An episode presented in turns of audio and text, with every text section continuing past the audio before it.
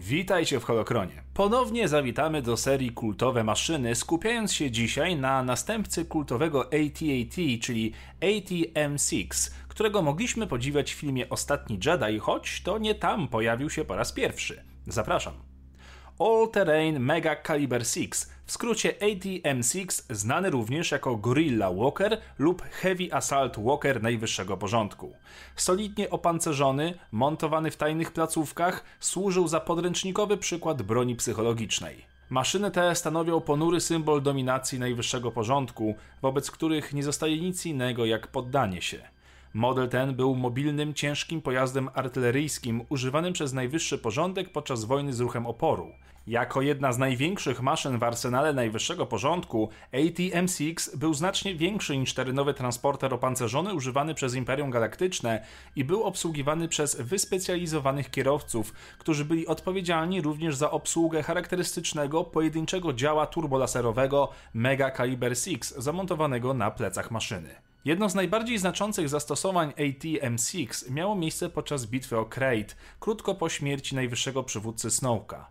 Kilka z tych maszyn prowadziło szarże przeciwko bazie ruchu oporu na planecie, a nawet próbowało pokonać dawnego mistrza Jedi, ale jak to się skończyło, wszyscy wiemy z filmu. Czas na nieco danych technicznych. Producentem maszyny jest Kua Tentralla Drive Yars. Wymiary to 40,87 metra długości, 17,95 metra szerokości, wysokość zaś wynosi 36,18 metra. Załoga liczy sobie 5 osób, w tym operatora, strzelca, dowódcę pojazdu oraz dwóch techników, plus może zabrać do 12 pasażerów. Uzbrojenie to oczywiście działo turbolaserowe Mega Caliber 6, dwa ciężkie sprężone bliźniacze działa laserowe oraz dwa przeciwokrętowe działka laserowe. Problem przy projektowaniu sprawiały przednie nogi, które musiały utrzymać wielki ciężar maszyny, gdy ta używała działa. Nogi zostały wzmocnione na knykciach, dzięki czemu otrzymały jeszcze większą stabilność, a ich wygląd przypomina nieco drapieżnika. Tak wielką moc pojazdu zasila reaktor fuzyjny oraz ogniwa energetyczne minimalizujące czas ponownego ładowania się działa. Projekt maszyny został po raz pierwszy oficjalnie ujawniony podczas The Star Wars Show 23 sierpnia 2017 roku wraz z pancernikiem najwyższego porządku. Został stworzony na potrzeby filmu Ostatni Jedi, jednak jak wspomniałem, to nie tam pierwszy raz mogliśmy go ujrzeć. Wpierw zawitał do gry Battlefront 2, a dokładniej w jednym z DLC.